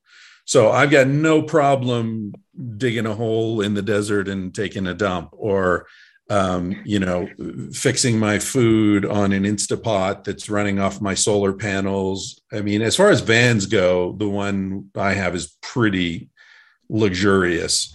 Um, you know, but I built it with a buddy. It wasn't um, I didn't buy it that way. I didn't spend 200 grand on on this van, which is probably what it would cost to get it all made that way. Um, so I think the van life is great if if it uh, appeals to you, or and you live in a place like the U.S. or Australia or Canada where there's lots of open land. In the in Europe, it would be a lot harder and a lot more expensive. Hmm. Yeah. So some people are asking for more insight from you and retrospective on doing 500 episodes, and um, I'm I'm also curious.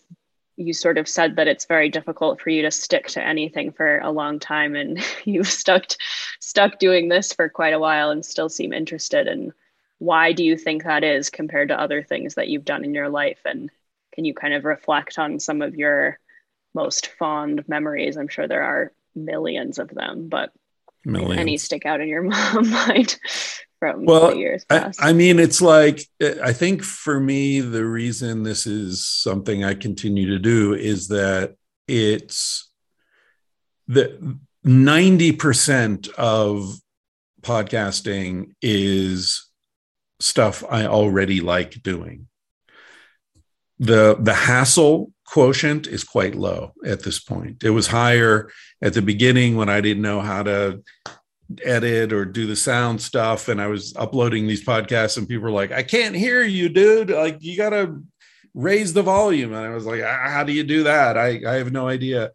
Um, but you know, the the essentials of podcasting are things that I just like doing. I like meeting new people. I like conversation. I like picking someone's brain about their life. I'm I'm legitimately curious and grateful when someone is willing to just sit down with me for an hour or two and talk about their experience in the world. I fucking love that. Um, I'm not a journalist, so I'm not I'm not someone who's looking to catch people in a lie or expose them as you know in some way like i i appreciate that kind of thing but that's not who i am. I'm just my thing is like i just want to go out and say so who are you? You know like uh, we were talking this summer uh, we were in the van. It was the first couple of days in the van and we stopped at a construction project so all the traffic was backed up, and we were in the first. Uh, we were the first vehicle. So the guy holding the sign comes over and he says, "Yeah, it's going to be 15 or 20 minutes or something, so you can turn off your engine and relax." I'm like, "Okay, thanks, man." And he keeps walking down the line, talking to people, telling them what's up. And this guy's got the most boring job in the world, right? He stands on a highway with a sign that says stop on one side and slow on the other side. And all he does is turn it back and forth when somebody tells him to. And then he comes back up and he says, How come you didn't tell me you're famous? And we're like, What? And he said, Yeah, the people in the car back there, they're big fans of your podcast. and I was like, What? That's so funny and uh, he said, "What's it called?" And I told him, "And what's it about?" And I said, "Oh, just talking to interesting people, you know." And he said, "I guess everyone has a story, right?" And I was like, "Yeah." And he said, "I got a story." I was like, "I'll bet you do, man. I bet you do." And then, you know, the rest of the summer we're driving all around, and we would see these guys standing there, and I had this idea: wouldn't it be cool to just pull over? And just walk up to these guys and be like, hey, I do a podcast and I'm doing a series on guys who hold those signs on the highway. Who are you? How did you get here? What's going on? What's your life like? I would love to do that.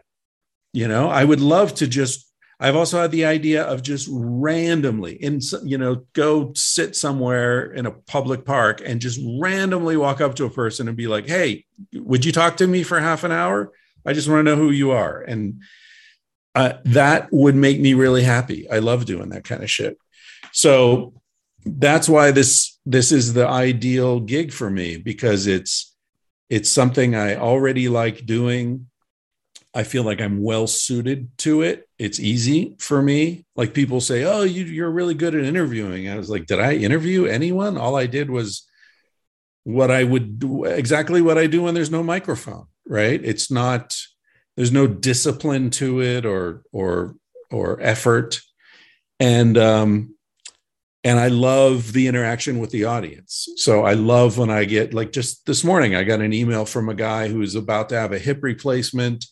He's a vet a fireman and he's gone through some tough shit. And he's like hey man your your podcast um, has sort of cheered me up and made me feel less alone. And I really fucking appreciate it. It's like, Jesus Christ, who gets to have that kind of presence in someone else's life with as little effort as I put into this? I'm not the nurse, I'm not the doctor.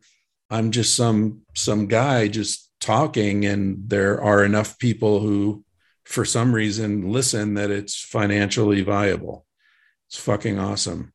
And I'm so happy to have to know the the the impact that this has on people like Mike said earlier, but I'm also so happy that the audience gives me the leverage to meet people who would never have time for me otherwise. Um, both you know famous people who just don't have the time or just regular folks who if you just walked up to someone and said hey uh, tell me your life story. They're like, who the fuck are you? What are you talking about? But if you say, I've got a podcast and, you know, 50, 60,000 people listen, would you tell me your life story? A lot of people say, sure. Okay. That's amazing. I love it.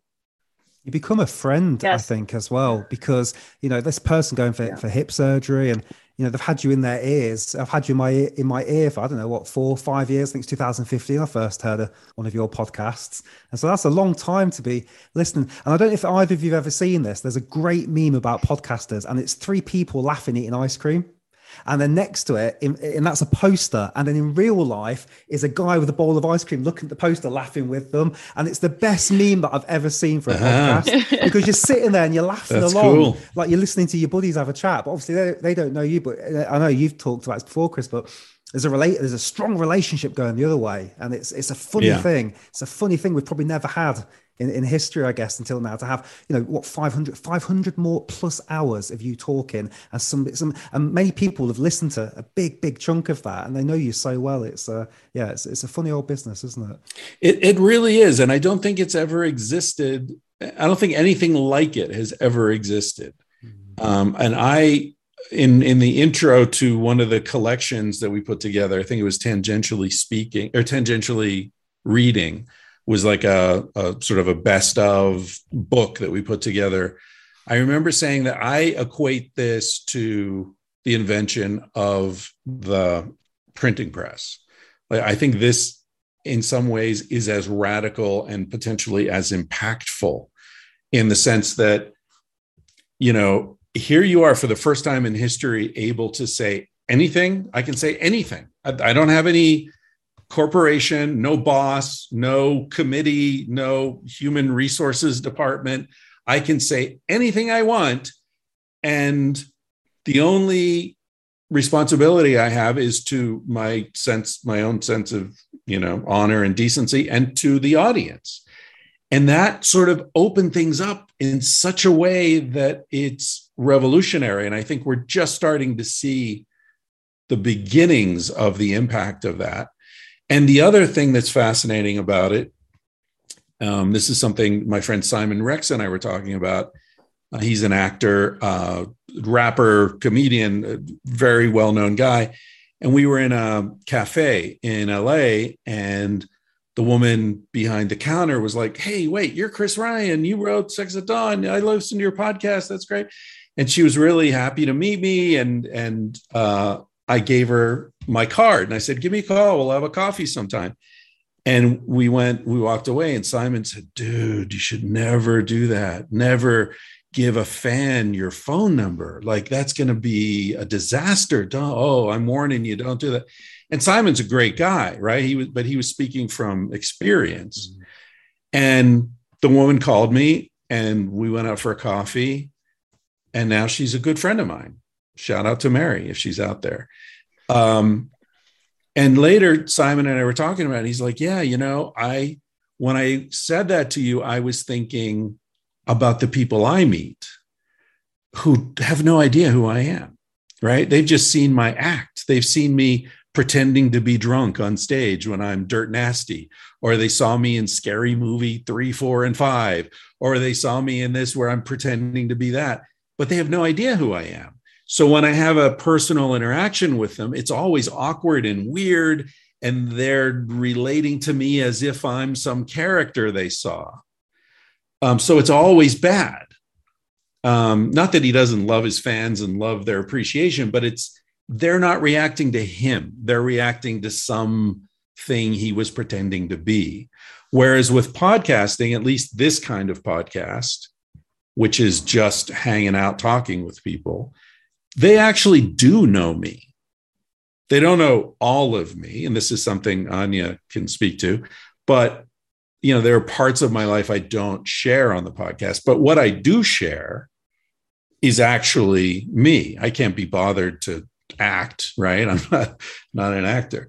So it is a weird thing where like you, you know, with that ice cream thing, it's like, yeah, yeah, they're looking at the poster, laughing along but they're actually also part of the poster in a sense. Um, and at this point in my life, probably over half of the people, you know, if I had to name the 20 people outside of immediate family that I'm closest to, I'll bet over half of them came through the podcast. They met me. I remember meeting a woman at one point who, like, came, I was some remote place and she showed she was like hey i'm i'm flying through there. I'd love to meet you. How'd you feel? And i was like yeah sure if you want to come and meet me. And she did and she was great. It was really cool. And at one point i said to her man you took a big risk like coming here you know and flying two hours away out of your way to meet me. And she's like no you took a risk i've i know all about you i've got a phd in chris ryan and his friends i you didn't know me, but I knew you. So it is an interesting kind of intimacy. Mm-hmm. What do you yeah. see the future looking like, Chris? So you're at 500 now. I don't think it's about maybe putting a number on going, I'm going to get to a thousand or 2000, but what do you, what do you think the future of, of the podcast looks like? Uh, hopefully just more of the same, mm. you know, whatever that is. Um, I, uh, yeah, I mean, I don't know. I, maybe people get bored. Uh, I mean, I don't know. If people are still around after 500 episodes, I guess there's enough variety in it yeah. um, that it, it's gratifying, you know, at least occasionally for them. But um, you know, I've got. Uh, I, I'm. It's it's interesting because I'm getting pitched a lot more now Whereas before, I was sort of, I thought it would be really hard to find guests. Um, that was one of the things I, I learned early on. Uh, I thought, like, man, what, uh, one a week? I've got to like find four interesting people every fucking month to talk to. Like, uh, how am I going to do that? And then once I started uh, being open to it, I like, I've got there's way more interesting people around than I have time to interview, right? Or to have these conversations with. So it's never been a problem finding enough guests. And now, and that's getting easier and easier because um, I'm getting pitched. I get, uh, I'm on some list somewhere, and all these publicists are writing to me like, "Hey, I, I talked about this in the last one. I got a thing from a publicist saying, uh, how would you like to interview Henry Kissinger?" uh, about a book that he's involved with. And I'm like, fuck Henry Kissinger. Um, but it's pretty crazy that some publicist somewhere thinks it's worth Henry Kissinger's time to come and talk to me, you know? Um, so that's cool in a way, but I'll bet I don't I don't actually follow up on more than maybe 10% of those.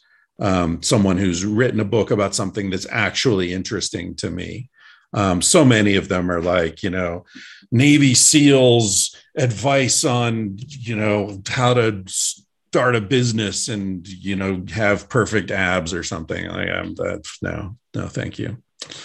Yeah, I was just curious because of what Anya was saying. You know, you've done this for a long time. So uh, there's a there's a big YouTuber I watch who travels all around the world called Bald and Bankrupt. It's an incredible channel, um, and he just goes off with the cameras mostly in um, like ex-Soviet countries. But he was talking the other day about at some point this chapter will close for me and I want to move on to something else. And I was just curious if you'd ever thought, do you know what, there is a point for me where actually I will step away, or is it more of the I'm just enjoying it right now? I'm not really trying to think too many steps ahead. I'll keep doing it because I enjoy it. Yeah, I think more the latter. Uh, occasionally, occasionally I will think about like, yeah, maybe I should just give this up and do something else. And but the thing is, the podcast doesn't take so much of my time that I can't do something else, right? I can travel and do the podcast. I can write another book and do the podcast. I can you know teach I, have thought about for example doing like an online writers workshop kind of thing. Um, i could do that and do the podcast. It's not like it's not an either or situation. Um, so yeah but you know like i said earlier the things i try to have my life um, as organic and unconstrained as possible um, you know no alarm clocks you know don't have to go to bed at a certain time every night. Uh, you know can uh, location independent uh, i can be where i want to go. And um, and so podcasting is the same. If the time comes where i'm just like eh you know what? I'm kind of out of gas on this or i have some health crisis and i'm in the hospital for you know three months and i can't do it well yeah then i guess that'll be the end of it. Um, or if I die, if I die, it'll, I'll definitely stop. That'll be the last Yeah. time you hear Carsie Blanton singing "You're Gonna Die One Day," and then Anya will say, "And he did." yeah it's in, it's interesting because a lot of people i mean and obviously i'm sure mike you think about this too as do i as someone with a podcast but a lot of people are kind of asking like how do you get over the nerves of hitting record or where did you learn to be like a comfortable public speaker and a storyteller and you know i think and not to speak for you but i think part of what makes this you know able to last as long as it does is because it's not really it doesn't really feel like a job to you. Like for me, I, I feel like for me, the podcast is actually an excuse to have conversations with people that I would never be able to have conversations with otherwise, who I really admire and respect. And the podcast follows my own like authentic, totally, you know, curiosity. Um, I'm interested in this subject, like shit, I want to talk to these people about it. And the podcast enables me to do that. So it's not, you know, I think people ask for advice about how to start a podcast if they're nervous or don't feel comfortable or um, i wonder if that's sort of asking the wrong question you know because if you're not Mm. comfortable or it doesn't feel like an aligned part of your personality already um, then it might not be the best choice Yeah, yeah, you get that a lot from people. Like, I want to do what you do. What? How do I? How do I arrange that? It's like, are you fucking kidding?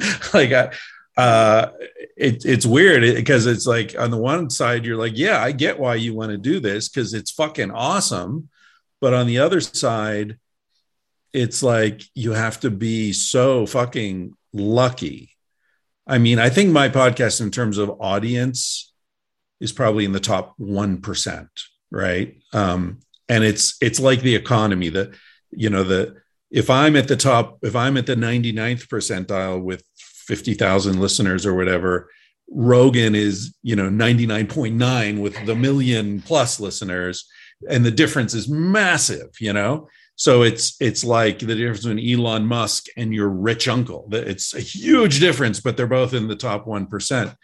Um, it's really hard to make money from podcasting. You know, I only make a few thousand bucks a month, and that's with 50,000 listeners. Now, of course, I could tone it down and stop saying bad words and stop talking about sex so much and, you know, have more corporate sponsors or whatever, you know, th- those automatic ad sales things that they do. And I'm sure I can make a lot more money if if I did that. But fuck that. That that feels that feels dirty. And i don't want i i want someone who tunes into the podcast to feel welcome and not abused. So even the shit that i do where it's like you know please hit this button in the amazon thing and you know do this and do that. Even that i don't i i can't do that every episode. There are a lot of episodes where i'm just like no ads no mom talking about the cottage. No you know just just pure content and I'm not asking you for anything. And for me, that it needs to be like that most of the time. I have never understood why Joe Rogan was running ads on his podcast before the Spotify thing. Like, Joe, you don't need more money, dude. Like, you got all the money. You don't need to, you know, the mattress company and the Squarespace and like, who gives a fuck? What's that cost? How, how, I guess it doesn't make people them feel as dirty as it makes me feel. That's my problem, not theirs.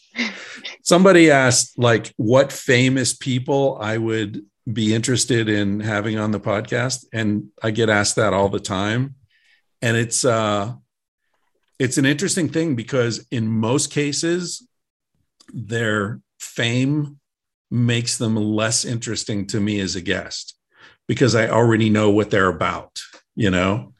I already know what they're going to say. They do interviews all the time. They've told their story a million times. They know exactly what they're going to talk about. They know how to present it and who gives a shit. Um, but some exceptions. Uh, Jim Carrey. I would love to hang out with Jim Carrey because I think he's he's a guy who's like you know been in that whole process that whole fame thing but he's really interested in going way, way deeper than that. So I would love to meet Jim Carrey. Uh, Russell Brand also. He's annoying sometimes to me. Um, but Mike, maybe that's just because he's British, and you know, you Brits can be fucking really annoying. uh, but also Peter Gabriel, another Brit. I would love to sit down with Peter Gabriel and apologize for making him so uncomfortable when I last time I met him. Um, but I think he's a great genius who um, moves beyond his particular art. You know, he uh, all of these guys, right? They're all, I mean, two of them comedians, one a musician, but they're so much more than what they're famous for. And um, so, yeah, I'd love to meet those guys. Esther Perel, I know Esther.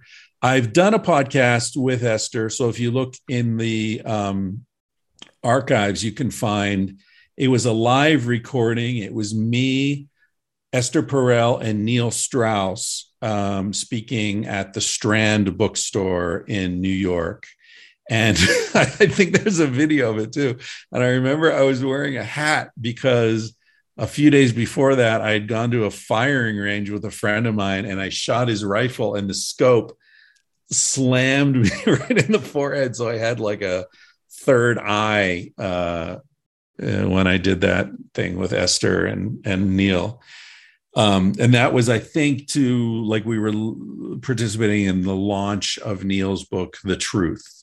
And uh, so that was the event there. That was pretty cool i think it's uh, several people have said this and I, I think it's an interesting point like saying you should interview more people you disagree with and maybe this is just because i talk to you so much about the podcast that you do and uh, i feel like you interview a lot of people you disagree with, but don't necessarily make the disagreements the focus of the podcast, or at least in the sense that you don't make arguments the focus of the podcast.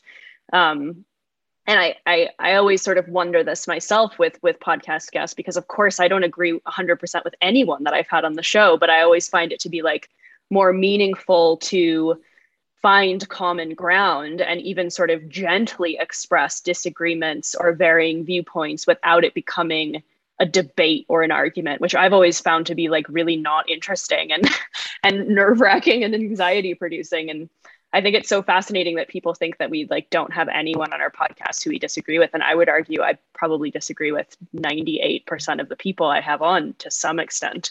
Um, and you too i imagine.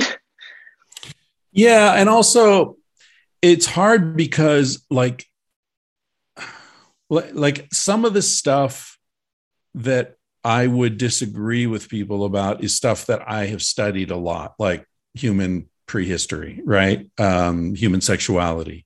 So when someone says, you know, in the midst of making a larger point, someone says, you know, but you know, every everyone died at 35 and, and 20,000 years ago, and blah blah blah, and they go on.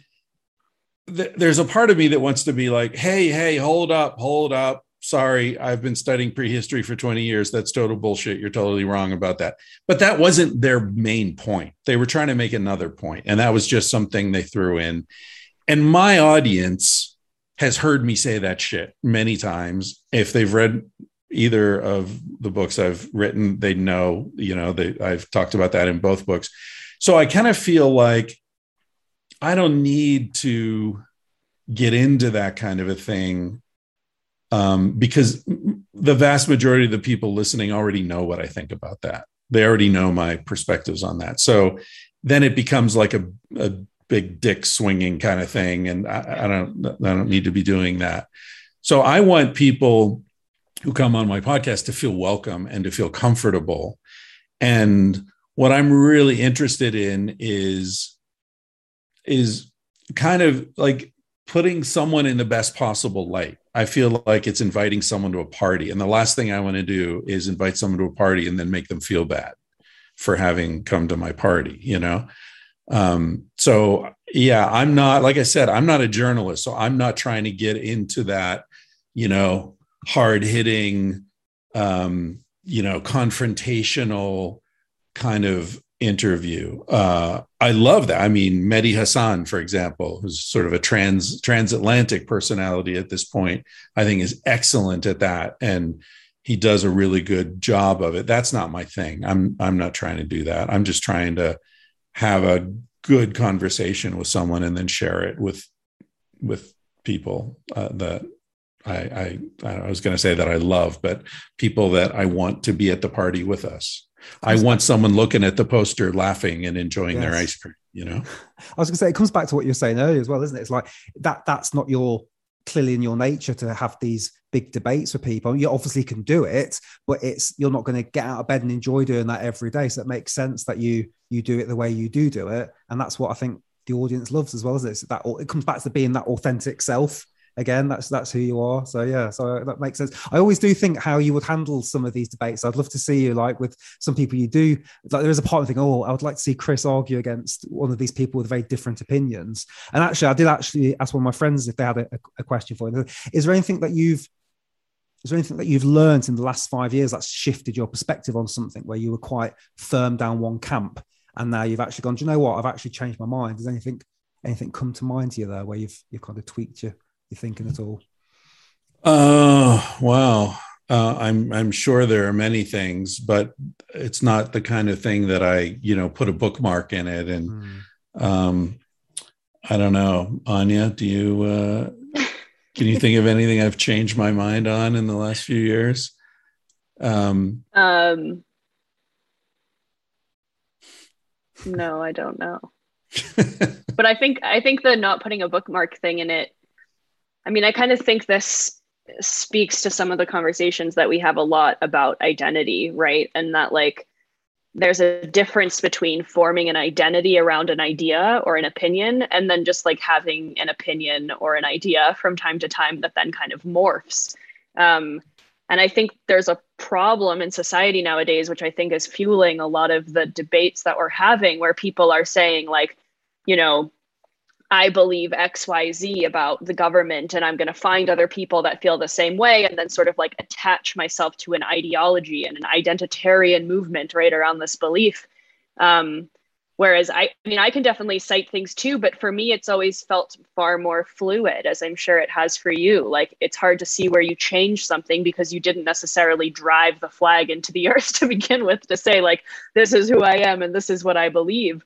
Um, and uh, yeah it just it feels far more interesting at least to me to be kind of evolving and fluid and like shit if i stuck to what i thought was true or what most interested me you know 15 years ago like i wouldn't have much of a life and would yeah. be exceptionally stifled so mm. uh, i think yeah. people just dig their heels in too much and then it becomes really embarrassing to say like oh shit actually i was wrong about that or i've changed my mind or that's no longer a huge priority for me. I mean actually i have an idea. I think someone asked where you think you will be not specific to the podcast um, but in general five to ten years from now and i do feel like you're kind of struggling with or grappling this idea of continuing to move and continuing to be kind of a, a free spirit traveler versus like do i want a place to land and put my stuff and not have to move all the time and I think that's sort of been a lifelong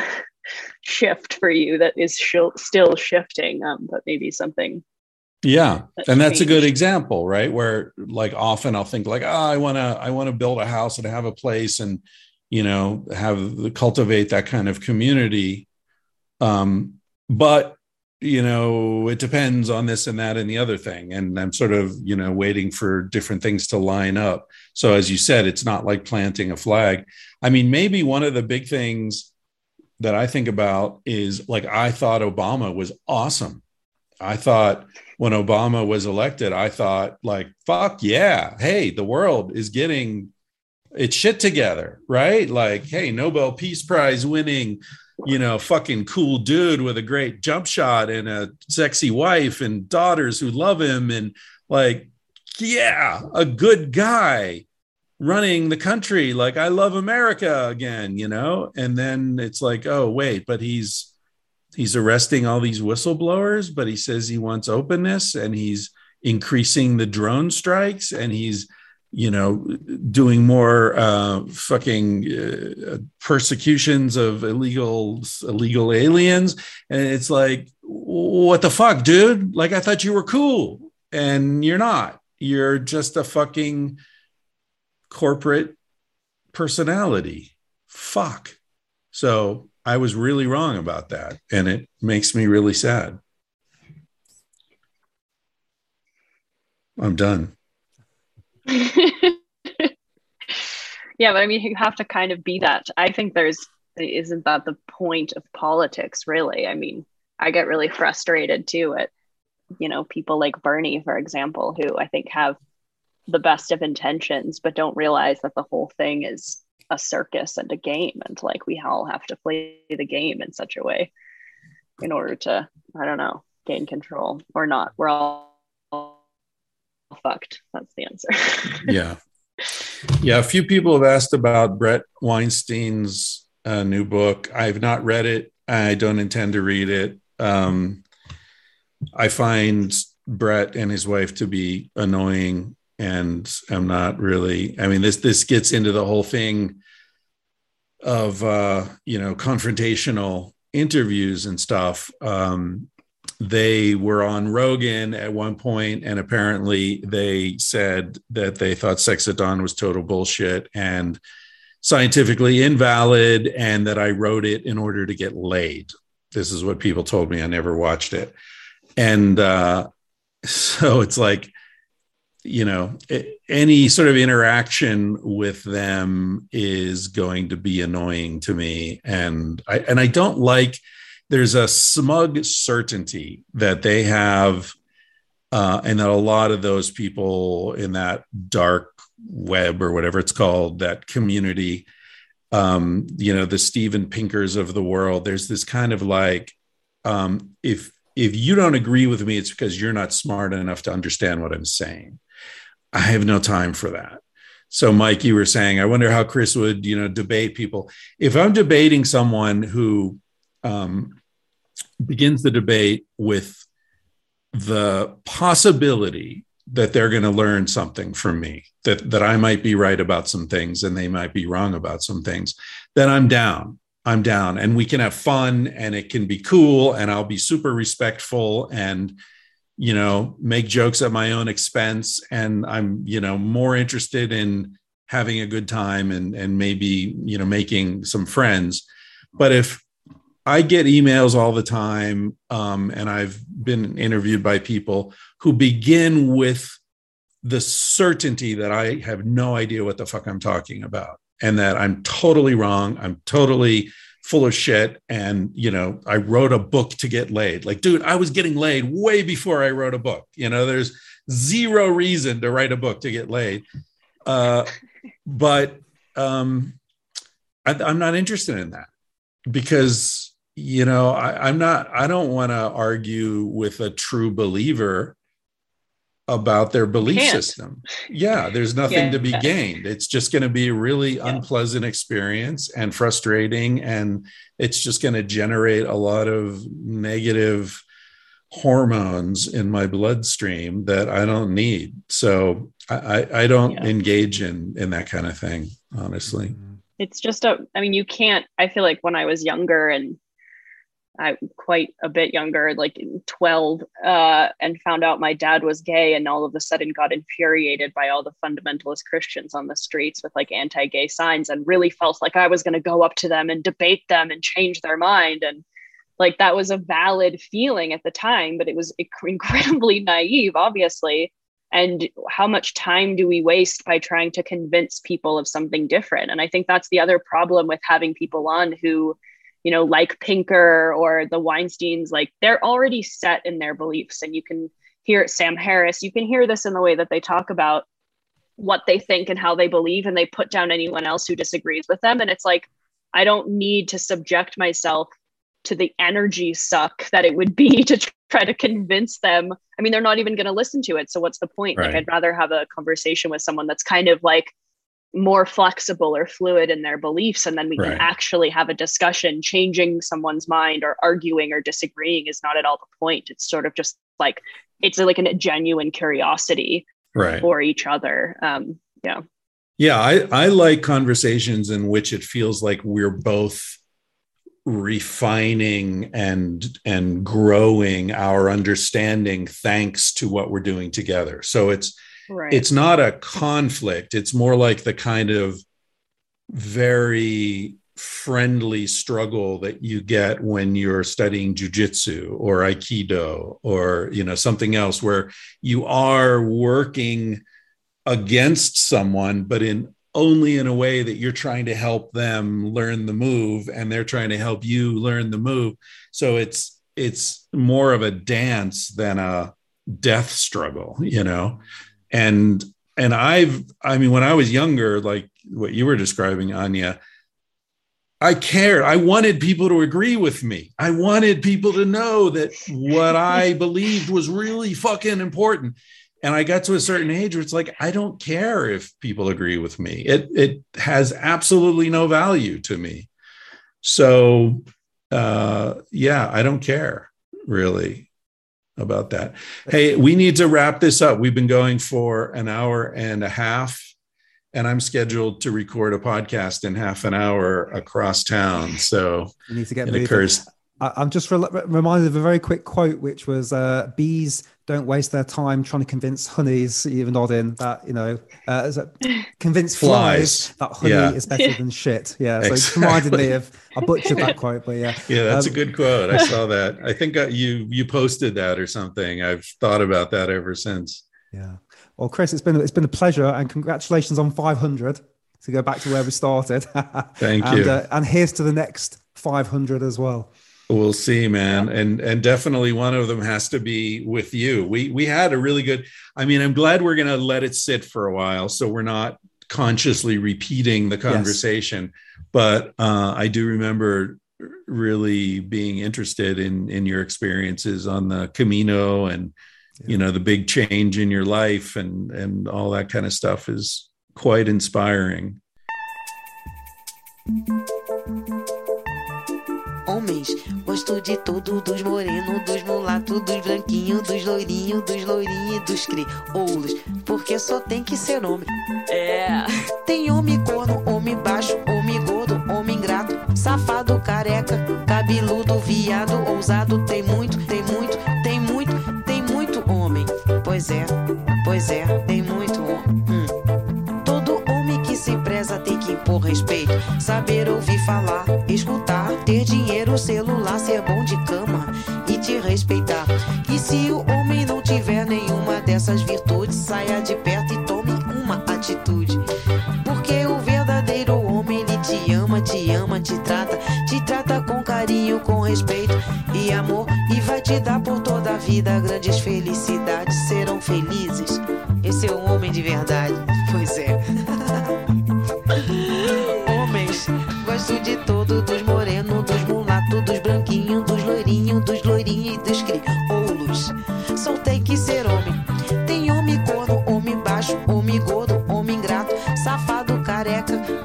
Cabeludo, viado, ousado. Tem muito, tem muito, tem muito, tem muito homem. Pois é, tem muito homem. Todo homem que se preza tem que impor respeito. Saber ouvir falar, escutar, ter dinheiro, celular, ser bom de cama e te respeitar. E se o homem não tiver nenhuma dessas virtudes, saia de perto e tome uma atitude. Porque o verdadeiro homem ele te ama, te ama, te trata, te trata com carinho, com respeito e amor e vai te dar por toda a vida grandes felicidades, serão felizes. Esse é o homem de verdade, esse é o homem de verdade. Pois é, é esse, é esse. Esse é o homem de verdade. Pois é, pois é. Tem muito homem pelas ruas, nos bares, à noite, de madrugada. É, eu gosto de todos. Tem muito, tem muito, tem muito, tem muito, tem muito, tem muito homem.